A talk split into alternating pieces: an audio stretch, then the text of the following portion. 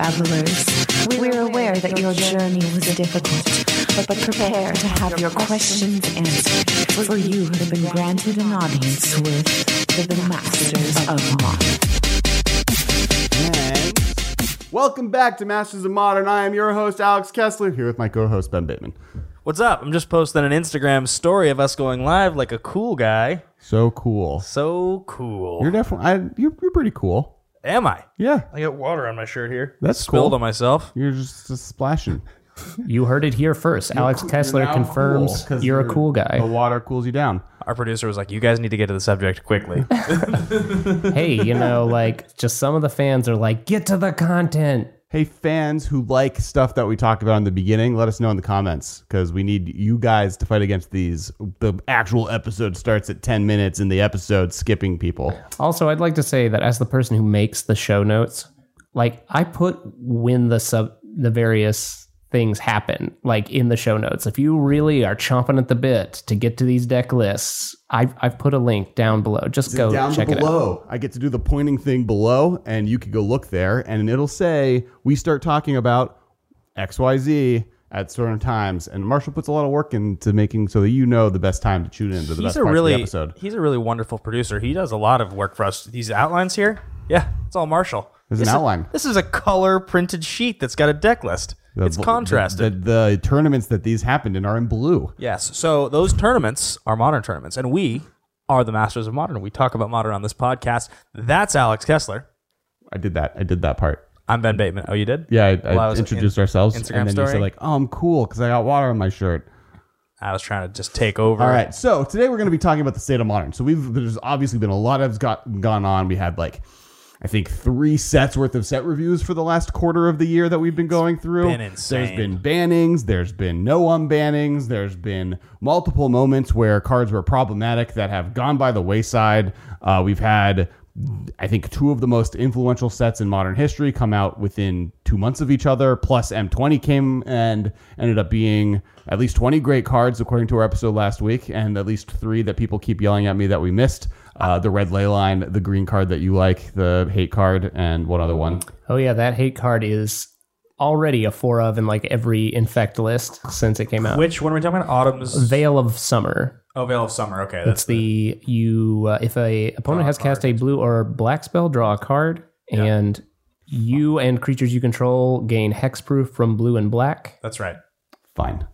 It's good. and your spells become uncounterable. That's right. The unaccountable part. So yeah, I, I think M20 is a pretty cool set. Um, it is crazy to see modern this much in flux. You know, we were at GP Seattle together doing this live podcast, which I think you guys heard, and we kept having the conversation all weekend about like what's going to happen because this is the craziest that modern's ever been. It's you know what would happen, how many cards are they going to ban, what are they going to unban? The theory was like they're going to ban three cards, four cards.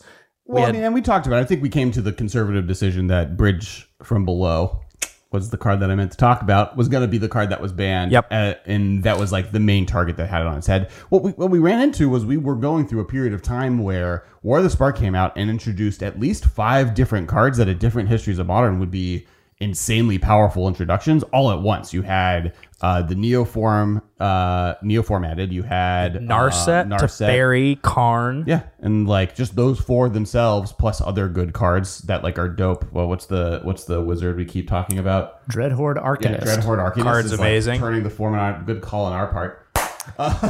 We we looked at it and we are like, hmm, is this red Snapcaster? And the answer is yes. Yeah, it didn't is we- red Snapcaster. Weren't we hot on that card, saying it was like the best card in Yeah, the we, set? we spent like half of our review episode just talking about like flashing back become immense. I've built that Now, deck. I don't think that has happened yet in a major modern tournament, but Yet. you know, you aim for the moon, you'll land well, on the no, but stars. the moon provides the moon. The moon is a rocket ship. All right. The fact that the card has, I, I will, I will say this. Like, so I built the double strike Naya deck on my phone with like that, and the and the red white uh, one one trample vigilance double strike from whatever that set was. It's from a couple sets ago. I built it, and I was like, okay, can you do some sort of like turn three win double strike thing? And it's cool. But the, the bottom line is that Dreadhorde Arcanist is just a very, very powerful card, even with like a groundswell. Like literally just the fact that you can just like ate you if you don't interact with me is so good. I mean, like, not even just look at the top most played cards in modern history at any period since the form since this podcast started, and it has been nine one drop spells and Noble Hierarch. Yep. sometimes Spellskite was in there. Sometimes it's Tarmogoyf. Sometimes it's Snapcaster Mage. But like, uh, flashing back Thoughtseize twice is better than Hymn to Tourach. Yeah. Uh, really, really, really powerful. I, I am curious back on, on the initial Become Immense plan of how much fun it would be to try to build some sort of a blue based one that could like control the top of your library where you were both playing Become Immense and Revenge of the Hunted with Dreadhorde Arcanist, where you miracle it off the top to start the turn and then you're able to flash it back. I, I think that's pretty fun. I just want to do the tutor and mill people with Thought Scour. yeah, it's good. That's fair. Uh, you know, yeah, I just want a scheming symmetry, putting a miracle on top of my deck, and then at the beginning of your upkeep, I'm going to thought, scour oh. you. Like, could you imagine, like, oh, scheming symmetry to put this, you Terminus know, on top terminus on top of my deck, and then in your upkeep, I'm going to thought scour whatever you scheming symmetry, and I'll terminus your board. board away. It is surprising oh, that feels. I, I do have to say, it is surprising that in Highlander, a format where all of the top of my library tutors are played heavily, like mm-hmm. Mystical Tutor, Enlightened Tutor, Worldly Tutor, we play the crap out of Vampiric Tutor, that I don't think I've ever thought scoured away someone's tutor target. I've done it. It's fun. Oh, okay, it's cool. It like feels like something that should have happened way more by now. So uh, anyway, you were talking about the, the crazy, crazy impact. So, so we've had a bunch of really powerful sets come in, and, and obviously M20 is out right now, and you know, and then the bannings happened with M20. So a big deck showed up. Hogak was one of the most powerful decks to ever enter Modern. It is as dominant, uh, not as dominant as Eldrazi Winter, but it was comparable in numbers, and it's banned. Format's fresh off the press. We have one week basically, um, or last weekend, and we're just kind of want to talk about like where does Modern sit? Are the War of the Spark cards still problematic? How much has the new sets of uh, M20 and uh, more importantly Modern Horizons affected the format? And um, uh, what what are we excited about? Where do we think the format's going to go next? Yeah, we've got a bunch of uh, you know tournament results here for a lot of the recent big tournaments. Um, we're going to kind of look through some of these, talk about some of the new decks, talk about the what modern actually looks like now. Because the crazy thing was those conversations about having to ban, say, four cards. It was I, it felt like the cards we were talking about were you know Bridge was a big one. Um, obviously, Altar was one that people were talking about. If you if you were going to try to ban multiple cards or maybe a different card out of that deck. Um, we mentioned you know Narset uh, is an interesting one just because of what the interaction that it has with Puzzle Box and other cards like that. Karn, its interaction with Mycosynth Lattice was one. Faithless Looting, of course. Ancient Stirrings is another card that's been on the chopping block for a while. Yeah, I think I think walking into this ban list, the two cards I was most well, that I believe are most likely to be problematic War Karn and uh, Neo, not Neoform, but Allosaurus Rider due to Neoform. Right. Um, now we are have our first weekend out the gates, seeing what people are playing. I do think that a grain of salt for this weekend. You have kind of three things going on. One, it's a fresh new format, so like there are strategies in the world that are generally better when you know what the format looks like to some extent, or know what you'll be facing against, or know what you can be praying against. And those decks, well, because we don't know what the format is, it's hard for those decks to be played in large numbers. Um, so I don't think we're at a point yet where we know what the best deck of the format is. And, No. you know, there, the other issue is like card availability is a thing. Like there's M20 cards that might be more significant than we're knowing because and people just haven't been able to try them out yet or gotten their hands on any. And Modern Horizons is also a very heavily unopened set. Just getting cards, going to a card store, a local card store, and finding physical copies of Modern Horizons cards. I snap bought Wrenn and sixes that were Chinese, and I'm, and which is I generally don't want to own that type of card Uh, because I like to read my cards, and if I don't, I'll make mistakes. Wrenn and Six has several lines of text. Yeah. um, and but because they're the only two I found at the entire convention floor at, at Magic Fest Seattle. So like, I think we are going into a format that like even first weekend is not the exact thing, but there's a lot of really interesting information here. A lot of really cool decks have shown up. Um, there's a zombie list we're going to talk about. Uh, Urza, Grixis Urza is like everywhere and done really well out of nowhere. So I'm, I'm excited about the format. I think that's probably a pretty great place to start for us, actually. And uh, before we do get into Grixis Urza here, I do want to just give a couple, couple quick shout outs about where you can find us, where you can support us. Um, Patreon.com slash the MMCast is the best place to support the podcast, our ability to have a producer, all that stuff. Uh, it's very, very helpful for you guys to do that. And we just kind of updated it so you can, you know, a the big thing that we're definitely contributing towards is that we have a Discord channel, uh, and there are uh, Patreon exclusive sections. Me and Ben are making an effort, and there was a two week period where it was broken, so I apologize to all of our patrons, but the Discord deck list section is now available. And so anytime we come up with a cool deck idea, we spend a lot of times on airplanes where the only thing we have to do is to just brew on our phones. We'll start posting it onto the Discord server. We want you guys to start posting your deck list on the Discord server for Yeah. patrons. Um, and then there's just a bunch of other stuff that we're working on for that. Uh, the, the plan is to start releasing raw episodes where you get like all of this content plus all the stuff that's going to be edited out. Um, so you get like a full in depth experience. You heard me and Ben yell at each other, or if Marshall thinks we're just wrong or talking about a dumb card too You're long, wrong. you get it. Yeah, so uh, so the Patreon is a great place to support what we're doing. We already mentioned Twitter. You guys also can check out the Facebook group. It's the largest modern Facebook group, one of the biggest Magic Facebook groups actually in the world at this point. It's got north of five thousand people, and uh, we the world's strong. I don't know. I can't confirm that. yeah we do we do a, There could be like a Chinese magic group that has like three billion people. They don't have Facebook. We've uh, th- there had been complaints at one point that the group was toxic. Uh, we've really worked hard with the moderators to make sure that we're we're policing that. We're trying to make sure we keep it a better place and more healthy place. Uh, we we believe it needs to be that. And so, just in case you guys maybe you left at one point, go check it out. We're working every single day to try to make it better. If you see something problem, Yep, hit the uh, the alert button. We look at them and generally we take them down. absolutely. And yell at people. Um, so yeah, that's uh, you know, those are a couple of quick shout outs there. I think we should talk about Grixis Urza. I think it's a good place to start considering how much we like Urza. It's shown up in a bunch of these lists. The SCG IQ Williamsport was won by Grixis Urza. You've got uh, multiple copies here. It looks like second place at one of these, second place at one of these. It's a really interesting deck. Um, most uh, most of the lists are essentially the same, um, and the big highlights are playing uh, highlights from recent sets are Urza, Goblin Engineer, Arcum's Astrolabe. Um, those guys are all, and the uh, and the Snowlands are all seeing a lot of play, and Prismatic Vista to Sure. fe- fetch out the Snowlands. So first off, called Goblin Welder. I did. I did.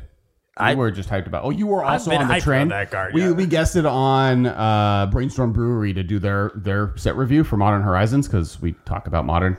Uh, and my like first card, like number one pick card I'm most excited about is Goblin Welder, and they're like, I don't know if it's gonna Goblin Engineer, or the- Goblin Engineer. Sorry, not Welder. Our modern impression of Welder. uh, Goblin Engineer. I mean, it does a very good Welder impersonation, and it also entombs an artifact, so it's Exactly. comparable to Welder in many ways. I was I was laughed at. No, they didn't. They were very nice. It is- They didn't think it'd be a thing, but it's showing up. It was in it and Urza were in more top eights this weekend than I think any other deck, other than or at least any other new deck. It is fascinating that Horizons seemed to be a set that was heavily, heavily interested in people playing Thopter Sword combo. It just seems like they looked at the they looked at the format and they were like, we think Thopter Sword combo would be good for the format. It blocks Phoenixes very well. It's slow and grindy. Uh, it it stops a lot of the unfair things. They can't just like dredge you out with like prized amalgams uh, if you're gaining lots of life and blocking, like you'll survive and be able to come back. I think in some ways it is really positive. It's funny that it goes infinite with Urza. By the way, we were wrong about it going infinite with Grand Architect. The reason we had never Yeah, come to that conclusion is because it gives the creatures plus one plus one. They're blue creatures. So they become two twos, so they don't equip the sword. I really like this deck a lot. I it's it's playing a lot of the cards that Marshall just mentioned. You know, it's basically it's kind of like a it's Grixis were. I mean, it's very similar to it. It's just playing a slightly different sort of suite of cards to get to the same outcome. Um, you're winning with Thopter Sword for the most part, which goes infinite with Urza. Urza is an incredibly powerful card, kind of like a Planeswalker in himself. Gets you advantage when you play him.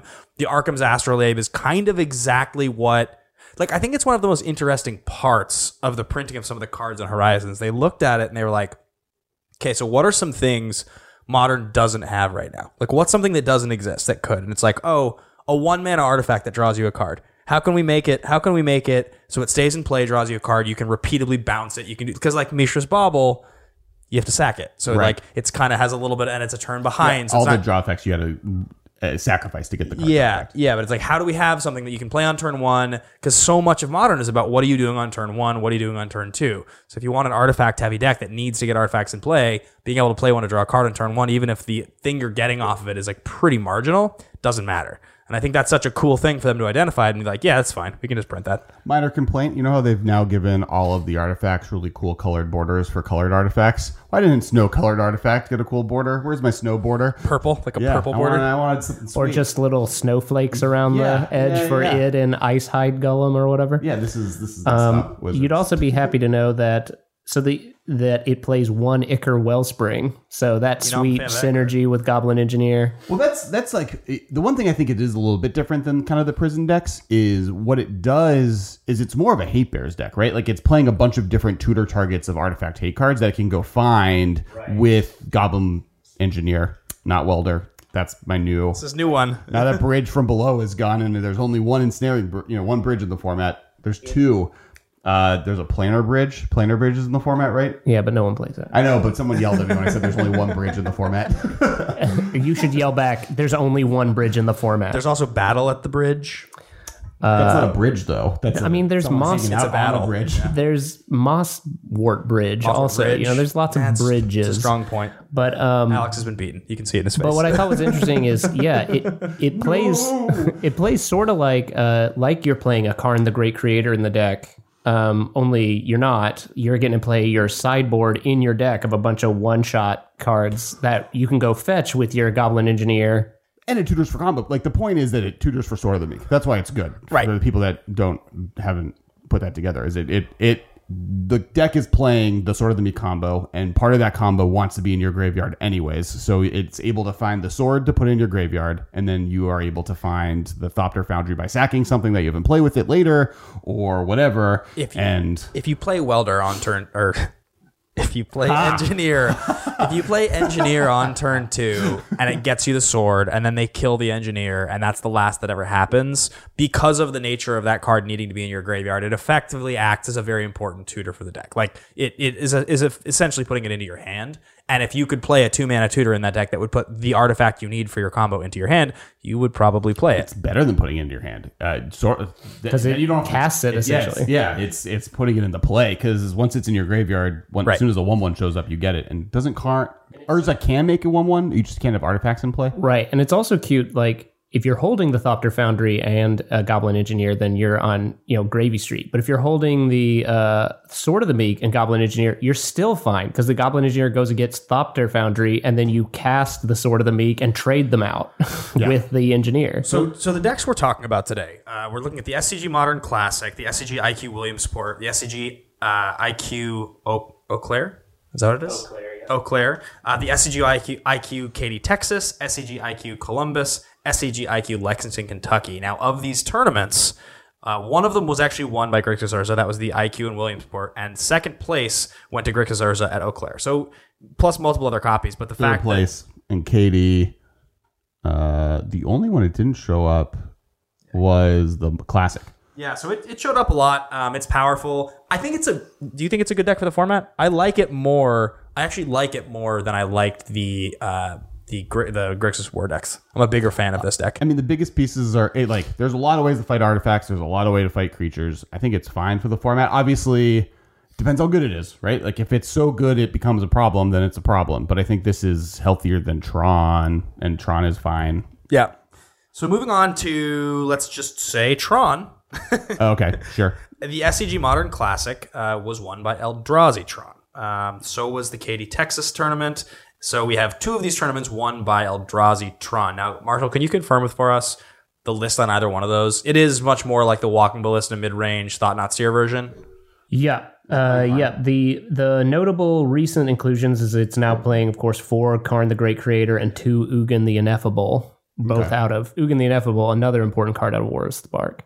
Um, How much does how much does Ugin the Ineffable cost? six, but it makes all of your colorless spells cost two less. Oh, it's Mirror Superior's best friend. I forgot. uh, and Uh, it's also Eye of Ugin.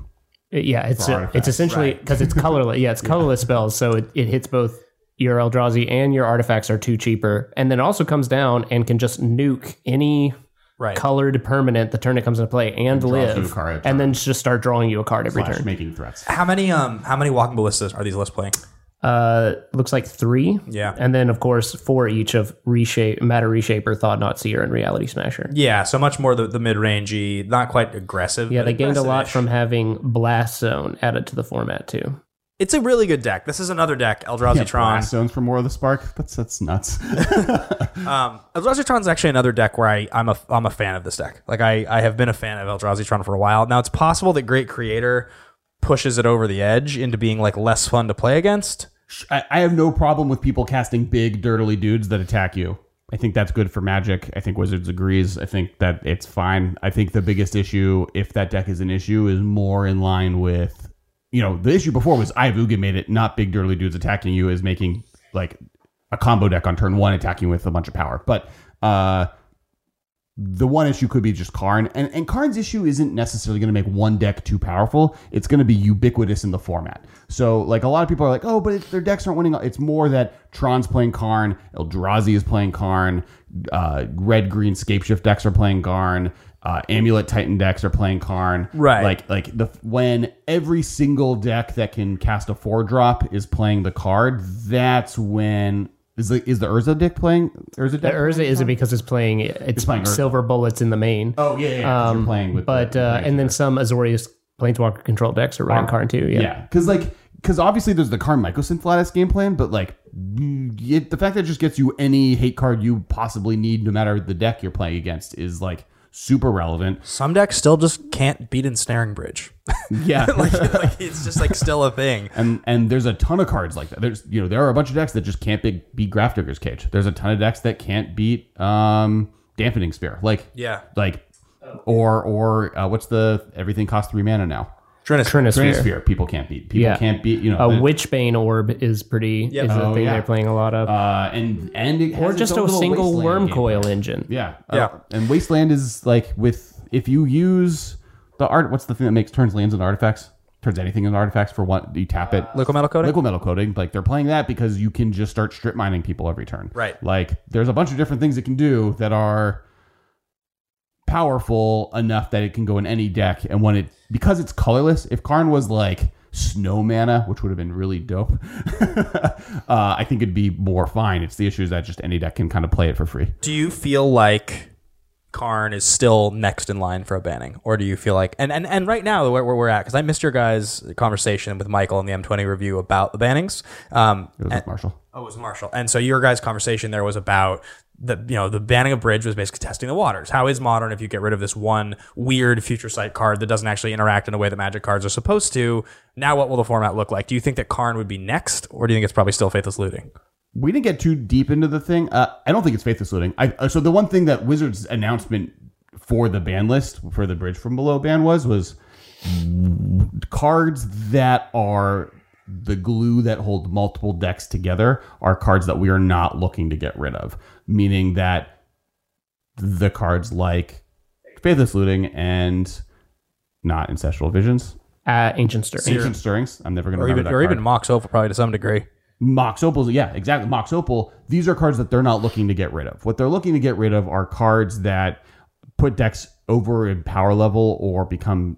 I think Karn is an example. It's ubiquitous in a way that becomes a problematic depending on fun game states that that we think can get rid of, but save as many decks as possible. If they ban Faithless Looting, seven decks die. Right. If they ban Bridge from Below, one deck gets worse. If they ban Ancient Stirrings, 12 decks die. If they ban KCI, that deck is worse. And other artifact decks that take advantage of those engines will get more, are still seeing play. And then you get Urza decks and other artifact decks. So I think Ancient Stirrings is fine. I think Karn is a card that I, I would put a target on. I think um, Neo, or the Allosaurus Rider ban is something that like and that's like that's kind of one of the decks I was pointing at. Like didn't do so well this weekend. But there's one deck in the top four at the SCGIQ of Neo brand. uh, of Neo brand decks. And but I think part of that is a it was a deck that people kind of knew could be a problem coming out of it, so it probably had a little bit more of a target than normal on its head. And B, it's glass cannony, so it really is maybe going to find a place where it's too powerful. But like Griselbrands have been around forever. Like that deck has is not new, and it just the question is, is this deck too good version of it? Which it might be. It might be a situation like um, Amulet Titan was before the ban, where it's just like just too fast and glass cannony because that deck was not good in the sense of consistency. It was just it could win on turn two too often. And a, yeah, good players could really pilot it. I mean, I think it's a strong point you make. You know, we had talked about Griselbrand as one of those decks that was on the fringes for a long time, and it does in a lot of ways feel like it is just the same thing. I mean, in all reality, you know, it's it costs blue green to Neoform. So if you Manamorphose into your Neoform on turn one with a Simian Spirit Guide, sure, you can go crazy. Mm-hmm. But by the same standard, you can do very, very similar things with the Griselbrand deck. It's a turn two win also very consistently. A Faithless Looting on turn one, followed just by like putting your Griselbrand into play with the Goryo's Vengeance, and you win. Mm-hmm. So it they they feel similar. I'll be interested to see. They're both very disruptible. An opening hand where you get thought seized and you lose your Goryo's Vengeance, you probably just lose the game then. you know, like that happens, and then you don't really want to walk into tournaments where that's the case when with the card you're going to lose to is one of the most ubiquitous cards in the whole format. Not to mention the fact now, of course, that uh that Force uh, of negation. force of negation, yeah. So And, and yeah, so I think they've added uh, added more tools like Force of Negation to fight it. They've given tools to mid range decks to be better, like Wrenn and Six, so that there are more thought seizes in the format. And you know, so so that's that's Neoform, which I do think does have a like. If I were to make a ban watch list, I think that they are on the list. The next cards are the the Teferi and Narset control cards. And those are weird. There was a good like a good quote on the internet recently of just like the sad thing about those two cards and the static planeswalkers is that most of the pull that multiple of them are super powerful in an unfun way, but not powerful enough to get ever to ever be banned. And so like in essence add a net negative to the format theoretically. I'm not saying I necessarily agree that they add a net negative, but add a net negative to the format with but not in a way that's going to be so powerful that they get banned out of it. And and so that, that that's kind of the other option I think is looking at those two cards. I don't think they're going away. I think if you're banning a card there, you ban Puzzle Box because it's like a it's another kind of Yu-Gi-Oh card to me where it's like just like does something weird. Yeah, I think you know when you look at when you look at we've talked about this forever, right? The impact of a one drop or a two drop in modern is that if it's good enough, it'll always get played. The impact of a three drop is different, right? A three drop has to come down. It has to affect the board in a meaningful way, in a way where it means you're advancing the game state that you'll probably win on the next turn, or it means that you're interacting with your opponent in a way where you're like blood mooning them or something like mm-hmm. that. And these static planeswalkers have the ability to immediately do that. But then also generate advantage for you if you get to untap with them, and just keep doing it. Or generate advantage immediately. Narset impulses And the- fairy bounces and draws you a card. And so the opportunity cost to play those cards is very, very low because they cost three. They are blue in a world with force of negation, and they both draw you a card the turn you play them. Mm-hmm. So like it's I think I think they're pushed in a way that's interesting. I don't necessarily know that the static planeswalker thing is great. I don't actually know if it's a great thing for Magic. I think it's a cool mechanic. I think it's great when it affects your stuff. It's the problem is is when it's used as a hate card or affects your opponent from doing things is a problematic because people mess up. I mean, we've talked about this I think before in the cast, but like the amount of people that have just like lost because uh Narset is in play and they like draw not lose, but like they try and draw an extra card or lose because uh is in play and they like went for a discard effect or a sacrifice effect to try and save themselves and they're like, nope, sorry, I talked to Jerry T in Seattle, and he was like, I was like, yeah, I say voicing this exact same point, and I was like, and I think there's the, there's the gameplay aspect of it. He's like, matter of fact, I cost I, I cast a brainstorm right into a Narset earlier today. You know, like. I, I I think that's a that's a strong point. like so. but like you know uh what's the punk rock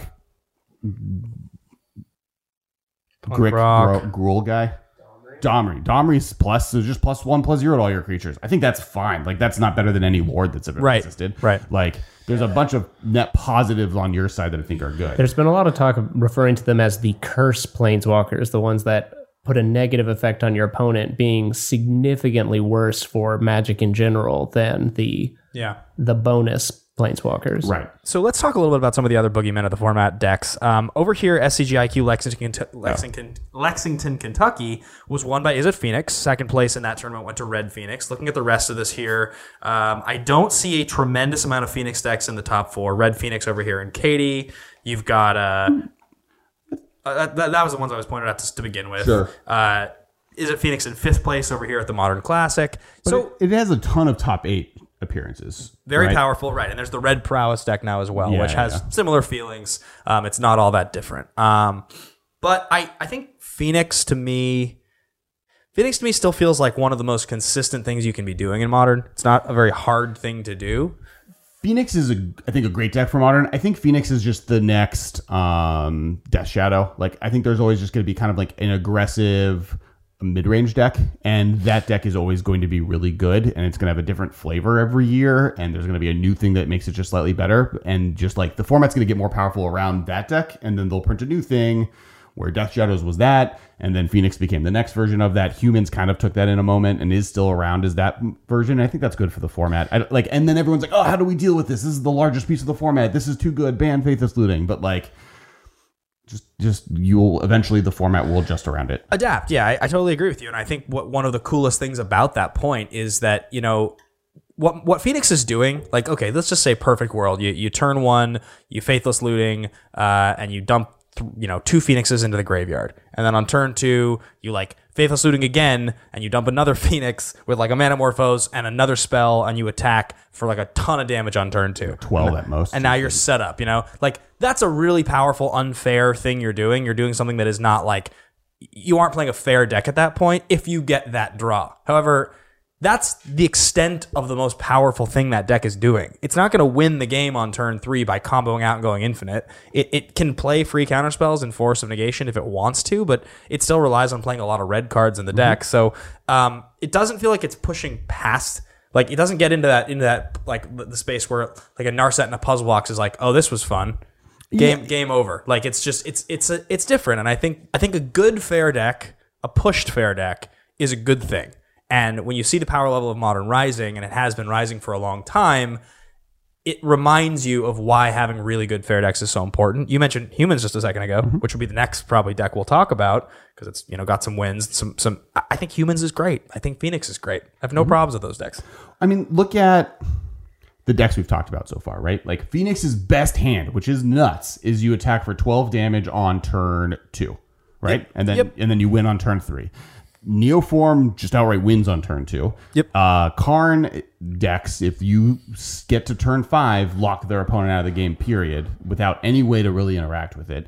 Uh, Urza decks go infinite on turn four. Turn four. Turn four with Karn. You play a second tower on turn four. You Oh lattice yeah, off yeah, your yeah. Karn. Turn four and Tron. Yeah, yeah, yeah. Um, so yeah, turn four and Tron.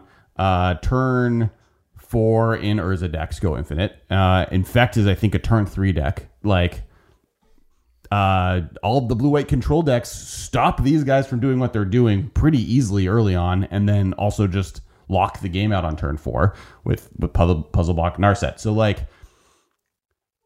This is the turn four format as a cap. I know. I mean, that's that's probably the biggest takeaway here, right? So you and I have been doing this show for going on five years, pretty soon, Mm-hmm. and when we started the format, it was Jund versus Splinter Twin. And they were turn four decks in the sense that Jund, if they curved out with Thoughtseize into Dark Confidant, into Liliana, into Bloodbraid Elf, was probably going to beat you on turn four, or at least stop you Mm-hmm. from like winning the game if they had resolved all those things.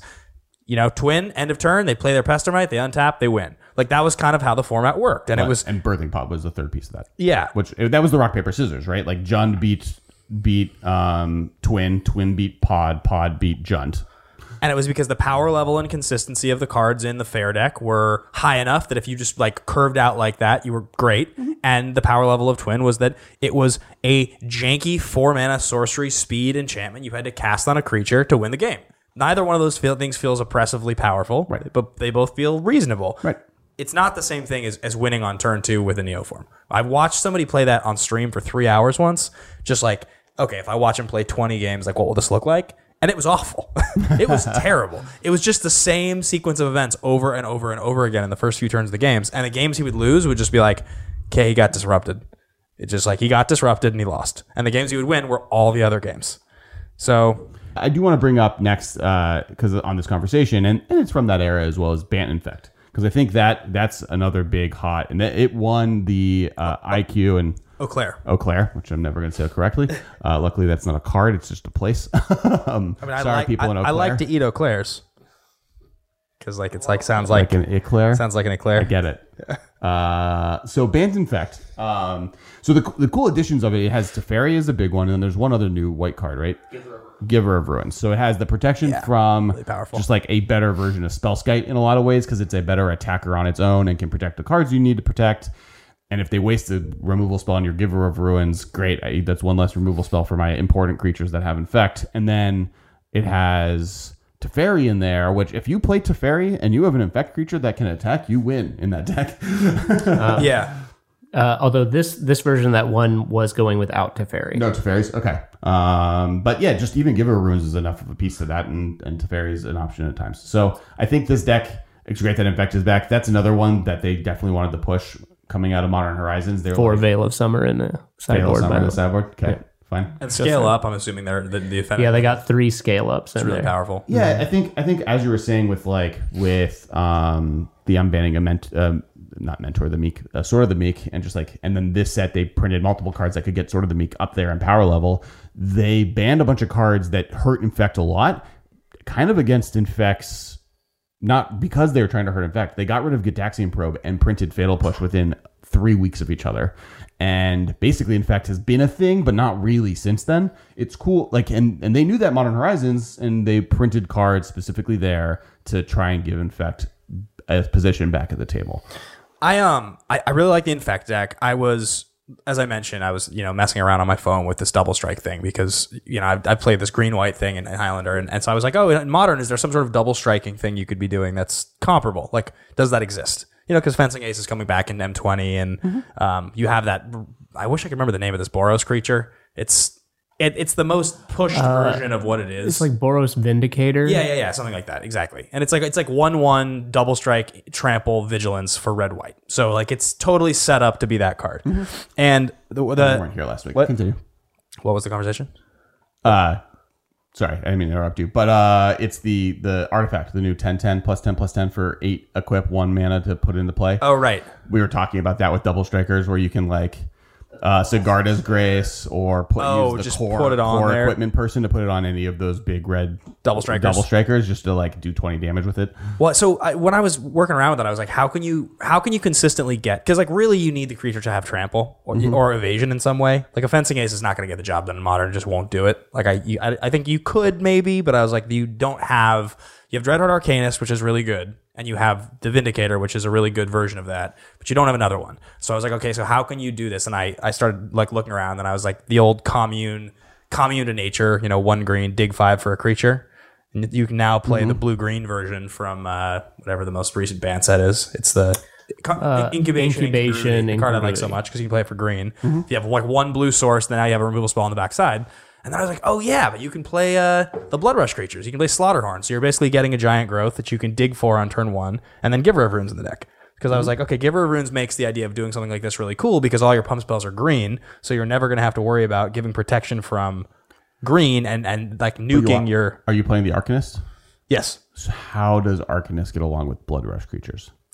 That's obviously the one piece of it that doesn't match, but that's only one piece, right? But like, so what we were talking about, like laughing about Become Immense with Dreadhorde Arcanist, like that's not the dumbest thing in the world. Like you are attacking for 13 on turn three. Uh, I That's think I think that's that's a thing that will get done by someone. I mean, I, who knows if it's going to be F and M level to, to Yeah, to right, tournament right, right. level, but I mean, become immense targeting Dreadhorde Arcanist, then allowing Dreadhorde Arcanist to target the become immense. Yep. because it's big enough to target it to then do it again to itself is a thing. Like, It's a- that's that's it's a really plus good thing. twelve plus twelve for one mana. it's also the kind of thing where you can put it on your Dreadhorde Arcanist, and then you can flash it back and put it on the other double striking Mm-hmm. creature that you have on the battlefield. Um, I had forgotten to put scale up in the list, which seems absurd because like that's so Scale good yeah, with really the double striker. Um, but anyway, my point of all this this rant was it's a fun list, and, and I tested it a bunch, and it wasn't probably good enough. But the uh, the core, the the the giver of runes was the key thing that I was like, okay, now you have a one drop that's going to allow this deck to work. Mm-hmm. Because when you play your double striker on turn two, now you can protect it. Well, and fun fact, you know what cards all technically have the words double strike on them? Infect cards. Right, right, right. Which obviously, obviously, and you, and um, you have you have one one one creature in that deck, and you have the land that are the well, you, have reasons. the, you have the blue one, the unblockable. but he costs two, is my point. So, sure, so all your creatures in the deck I'm talking about cost two, which is like why it's a step behind.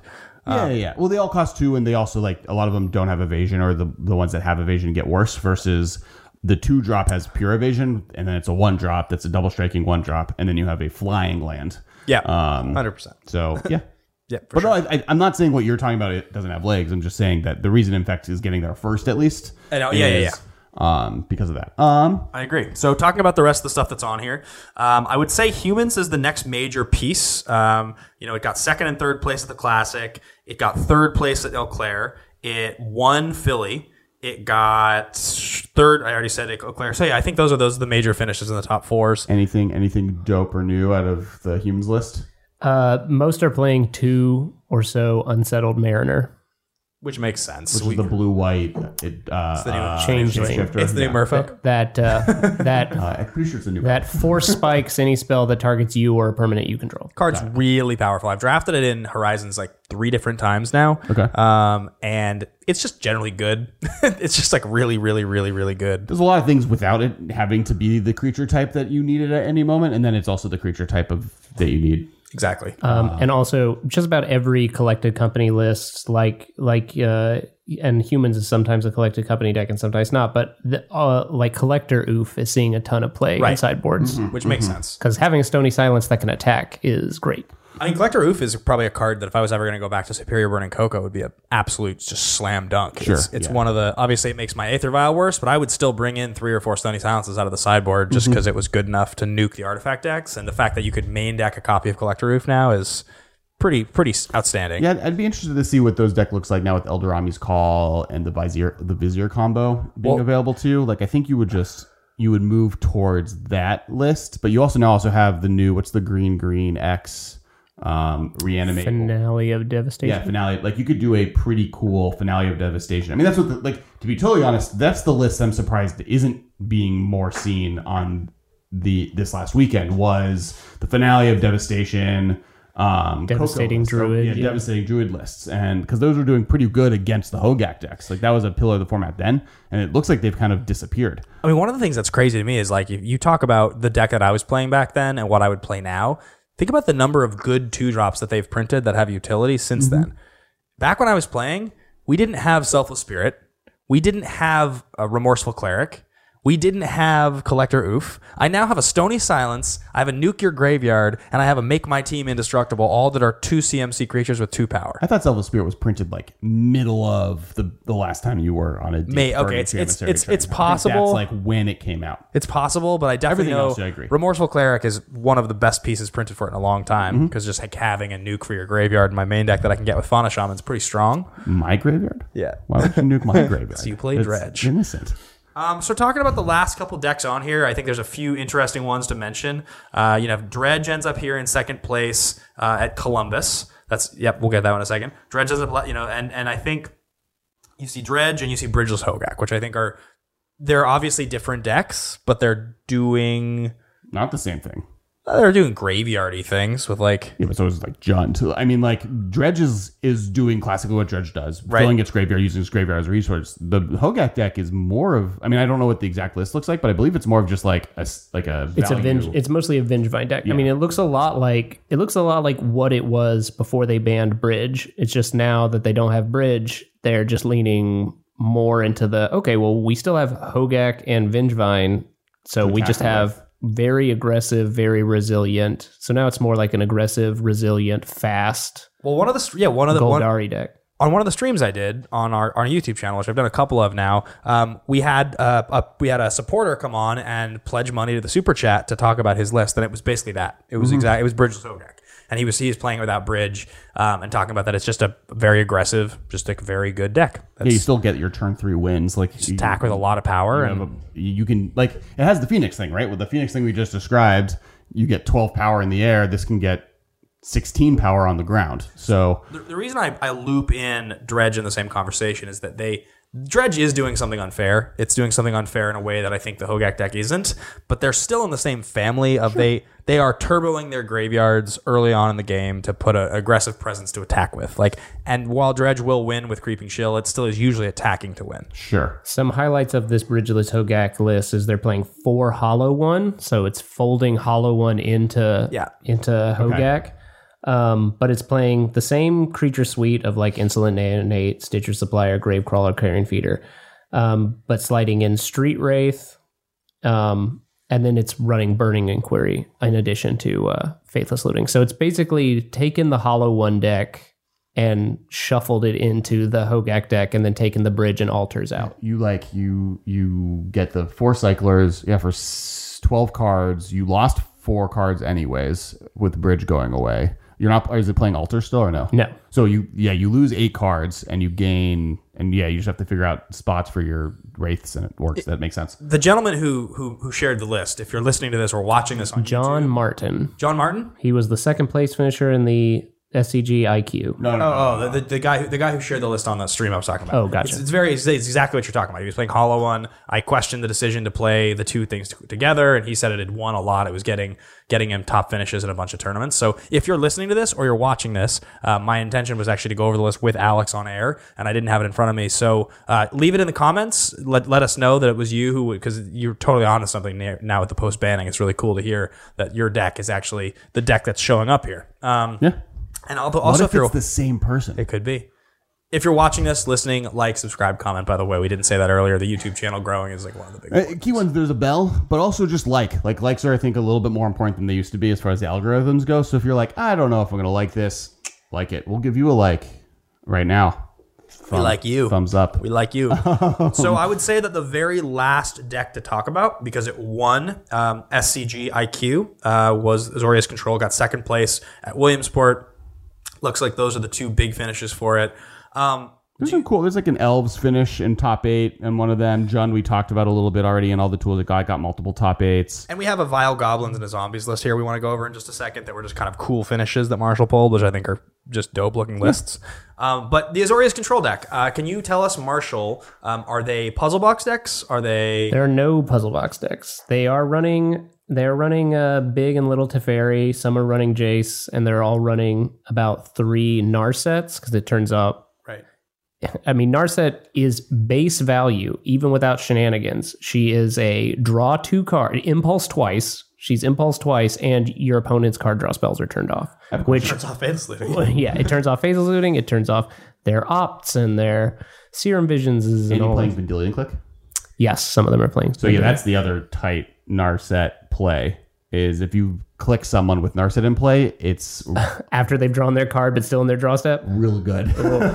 Barf. Oh. That's so good.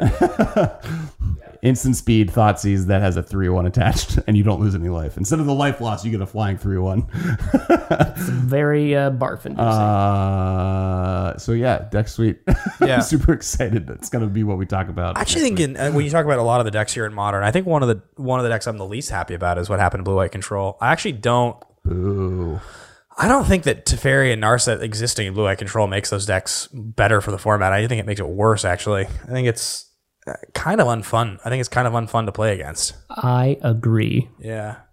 I'm not a fan. shame. I'm I not mean, a fan of playing We're against talking them. about that, but they're probably the two best decks to fight against some of the shenanigans you were just Yeah, talking You're about. not wrong. You're not wrong. Like um, a fair control deck, a control deck that is like powerful in doing things that are stopping stuff like Neoform and Karn locking people out. Like I think Karn's way worse.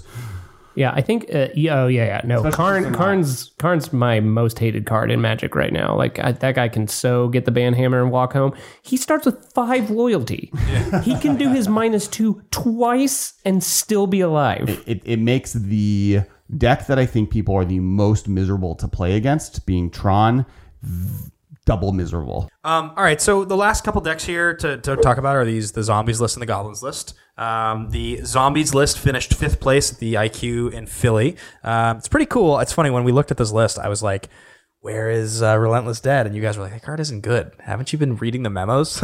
Magic's evolved." Is it like in there and we didn't notice? No, no, no, no. I just think it's funny because I had wanted I had wanted Relentless Dead to be good since they printed it. Um, I just have always liked the design of that card. I always thought it was really cool, but like it was never powerful enough to push zombies into playable. And like what's going on here is Well, I mean, like in the last year, they've gone a bunch of pieces between the Amonkhet gave them a bunch of tools for zombies. Plus, now you got Undead Augur and um, Wayward Servant.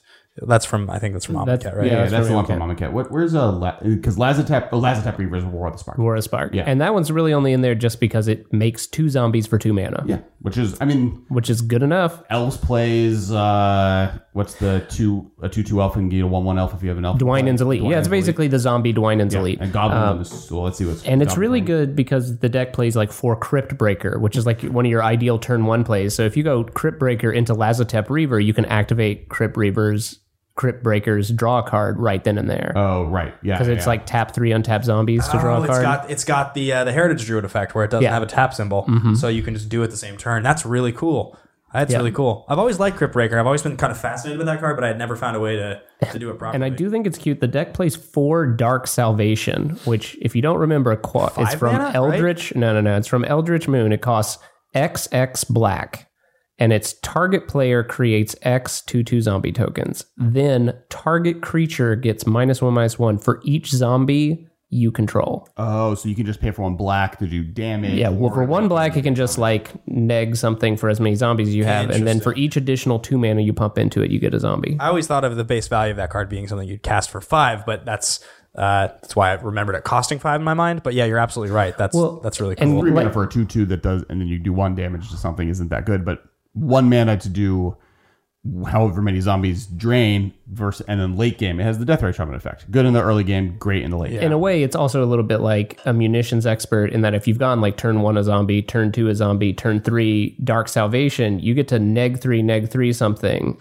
You know, it, assuming you pay it for its full you get a three mana. Yeah, but you don't even have to pay it for its full three mana if you drop like a two drop zombie and play it for one. You know, because Yeah, yeah. Yeah, it's also cool here to see, you know, obviously um, the carrion feeder grave crawler engine that we've seen in the Bridgevine decks showing up in a proper zombies list, as well as playing Tide Hollow Sculler, where you have that ability with the carrion feeder on turn one to then play your Sculler on turn two and sacrifice it with the trigger on the stack to be able to permanently exile the card, which is like a classic trick and just a very cool thing you can do. Well, and and it's doing the humans thing, right? But with four Thoughtseize and four Tidehollow Sculler, you don't even need to do that level of things. You have eight hand disruption spells that eventually you just rip your opponent's ability to do anything out of the game as you're beating them down with tutus. And then, yeah, I think like, and if they then try to respond, you have different answers to be able to fight it. It's really good. Um, Diregraf Colossus is like a three drop, is that right? it's a it's black, black, black. Oh no, it's the No, big. It's oh, the it's black two for a two two enters the battlefield with a plus one plus one counter on it for each zombie card in your graveyard.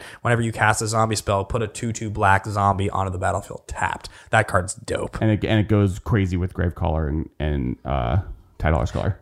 Yeah, and carrion feeder. It just gives you a lot of value on a pretty big body, depending. Like it scales, you know, like we were talking about. Uh, it's one of those cards that just scales better as the game gets on because you your graveyard starts having more and more zombies, so it starts being a bigger and bigger three drop. Well, and and with Wayward Servant is one that drains one, gains one life whenever a zombie or a creature enters play. So like this drain effect with Carrion Feeder and Grave Crawler lets you just kind of go off. Like eventually you just have enough of a board position where you're drain you're fireballing your opponent every turn and gaining that much life. I love the two worship in the sideboard. so dirty in a zombie deck. So hard. And Stony Silence too. Yeah. it gets to play some fun. So now Stephen Francis over here piloted uh, red black Vial Goblins to a third place finish at SCG IQ Lexington in Lexington. Um, so you know you got four Vial. It's a standard creature deck, and the old the old legacy uh, Goblins decks would play would play Vial. So this is probably functioning a lot closer to those. I'm so excited that Warren Instigator is in this deck. This is like a real war. This is this is the Goblins deck that like Yeah. Goblins is supposed to be, not like a weird fecundity deck. It's like playing four Warren Instigator and four Aether Vial. It's only playing. It's only playing four four of cards, and those are Aether Vial, Goblin Ringleader, Goblin Matron, and Warren, Instigator. I mean, how many like Warren Instigator's got to be on the top of most people's lists of like underrated mythics we've wanted to see work forever. I wanted Warren. I had my first, the first deck I ever won a standard game with. Not to mention, like tournament or whatever, had four Goblin Guide, four Warren Instigator, four Siege Gang Commander, four Tunnel, the Tunnel Goblin that you can tap to let a two-two be unblockable. Tunneler two one Two, two Eldrazi. and then four of the the like at the beginning of combat give a creature you control plus two plus zero four drop two two goblin Battle Rattle. battle rattler and I just like I beat someone once I was like this is the first game I've ever won like an F and M so dope, so dope. I, yeah, I mean, I, I think I think Instigator like excited yeah, I think Instigator is has got to be like I, I feel like that I can't think of many mythics because like the cheaper a mythic is, right? Like if it's a creature that's mythic rare and it costs two or less, you've always looked at all of them probably and been like, there has to be some way this is good, right? This must be good. There's the, I, what am I missing that I can't make this stupid card good? The big thing about this is uh, after after Black Red Goblin started uh, really making a scene in modern, uh, man, Auntie's Hovel, the MTG Finance crowd got into it, and Auntie's Hovels are like twenty dollars now. oh wow. I mean so it's playing Siege Gang Lieutenant. That's the new one right? The four drop one the black one uh it's playing Palace Shook Moors, right? what's what's Goblin Trash Master That's the many- four drop three three. All your goblins get plus one plus one, and it's sack a goblin, destroy an artifact. got it cool and then So it's a good silver bullet against all Chain these various Whirler, artifact decks. Earwig Squad Earwig Squad costs three black black for a five three. It has Prowl, Prowl for, for four, a two and black, no, for three total. Um, it has Prowl for three. And uh, when Earwig Squad I don't even Prowl is you may cast this card for its Prowl cost if you have dealt damage this turn to a player with a Goblin or Rogue. Got it. So Rogue son. so basically, he's a five three. He's a five three for three, assuming you've dealt damage to your opponent this turn. Got it. And uh, when Earwig Squad enters the battlefield, if its prowl cost was paid, search target opponent's library for three cards and exile them. Okay, cool. All right. So, I was gonna say what it really seems like is modern has modern has uh, reacted nicely. So we're in a place right now where it doesn't feel like there's a public enemy number one totally unfair deck. You look at these top fours of most of these, and it's not like just tons of like incredibly broken decks. It's a lot of fun, pretty pretty fair stuff. Uh, there are a few problem cards. There will always be a few problem cards, Yeah. no matter what. Um, right now, for me, it's the Planeswalkers. I think that are on my radar as the toughest ones. But I feel pretty optimistic about modern going forward. Yeah, I could see us losing Allosaurus Rider. That's like the one I still think is like it. It and, and it's for the same reason that we lost Amulet Bloom or uh, uh, Summer Bloom. Like it just is a deck that Sam Black or who was his teammate that also top aided that Pro Tour. Uh, David something, right. Sam Black. Yeah, and- a, a pro player is going to take the deck, and that is good enough to like take it to the next level, and then just there'll be consistency, and then like a cheater will do well with it. I'm literally just describing what happened with the Amulet Titan. Yeah, yeah, yeah. But uh, and like that led to a card. There's like precedence for a deck that's like too consistently winning that early, and then obviously the, the all three of the planeswalkers we discussed, I think all have different problems. Um, but I think for the most part.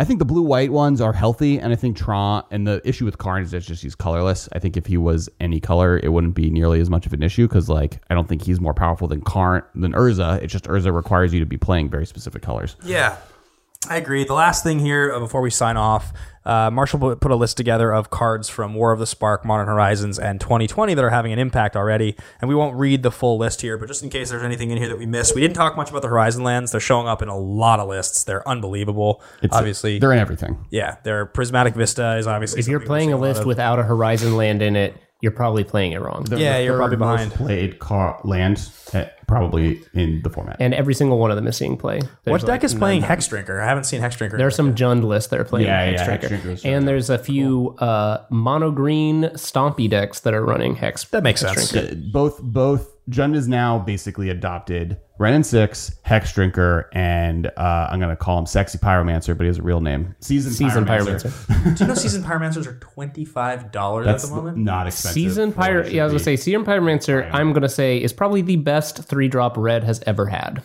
Yeah, I think uh, th- that, those are the main ones. We talked about almost every other card on here, really. The only other stuff that we didn't really mention, Ashiok is just not a card that we talk about. The three sharp planeswalker. It seems like Ashiok was going to be insane and like didn't come up a single time in this whole podcast. It's It's kind a, of it's a strong sideboard player. She's a really strong sideboard card that blue black and or black decks will play forever. yeah, but But she's not like gonna.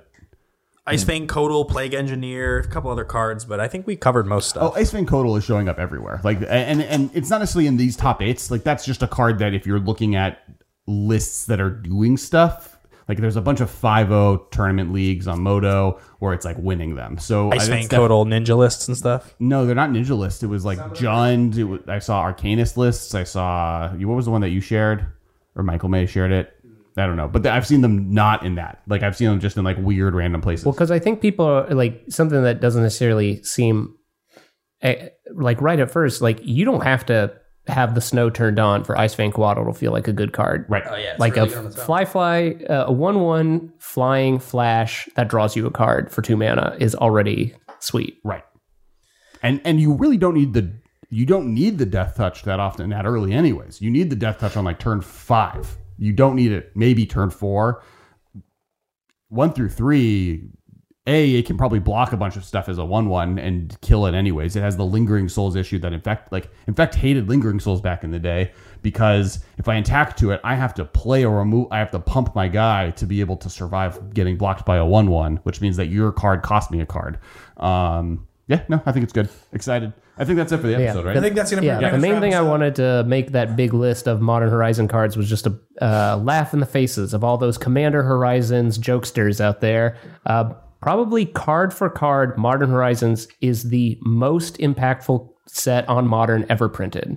So It's. I mean, I we, we were hopeful. We, War of the Spark we- is the closest I can think of. and and War, and War of the Spark added, you know, maybe eight or nine, ten cards that showed up, which is a significant number. But right there is a list of at least 20, 25 cards from uh, well, but I Modern would, I would remove the lands as one. I think that's cheating. That's still like twenty cards. But Still 20 cards. yeah, Yeah. I think it's impressive. So, guys, thanks for listening. Thanks for watching. Be sure to follow along on uh, social media. You can follow me at Ben Bateman Media. I'm at Kess Wylie. We are at the MM Cast. Marshall is. at Marsh Unfocused. And make sure to subscribe. Make sure to like. If you're on iTunes, make sure to review. If you're on our Patreon, thank you so much. And please comment with uh, if what you your favorite uh, War of the Spark card is. Yeah, and I we're mean, back. Uh, Modern Horizons or we'll be- both. we'll be back next week with another episode on time together, two weeks in a row. Woo! Bye, guys. Thank you for your attention. See you later, alligator. This has been a production of Time Traveler Media, sending podcasts into the future.